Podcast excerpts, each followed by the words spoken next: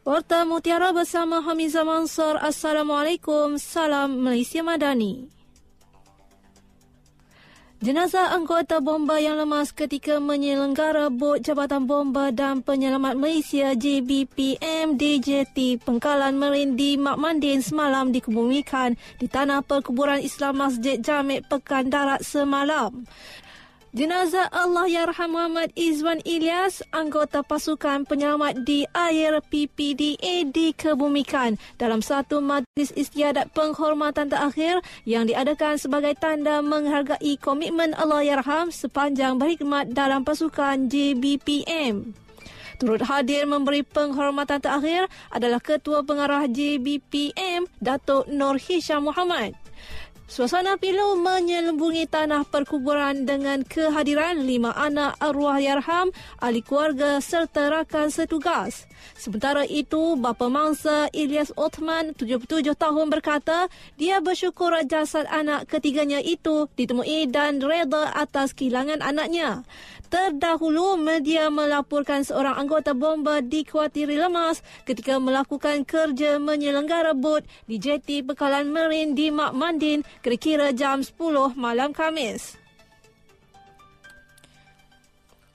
Peningkatan produktiviti merupakan revolusi bagi isu pekerja yang mengharapkan gaji setimpal dan majikan untuk mendapatkan keuntungan memahami polemik pekerja yang mahu gaji setimpal dan pihak majikan mencanang keuntungan dengan kos perniagaan yang rendah, kerajaan telah menggerakkan kaedah dalam meningkatkan produktiviti kerana ia dilihat revolusi terbaik.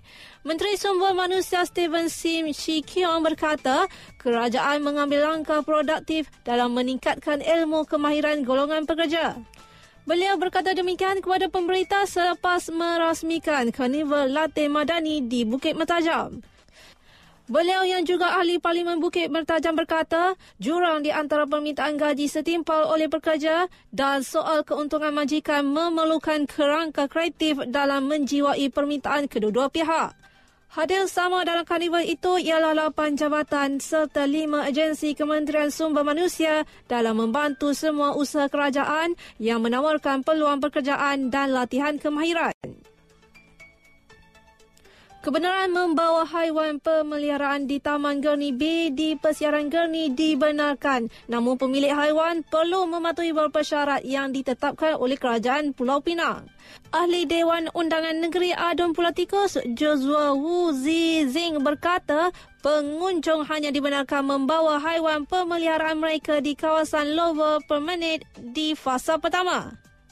Katanya pengunjung dilarang membawa haiwan pemeliharaan mereka di kawasan berumput dan tapak permainan serta tapak kasut beroda.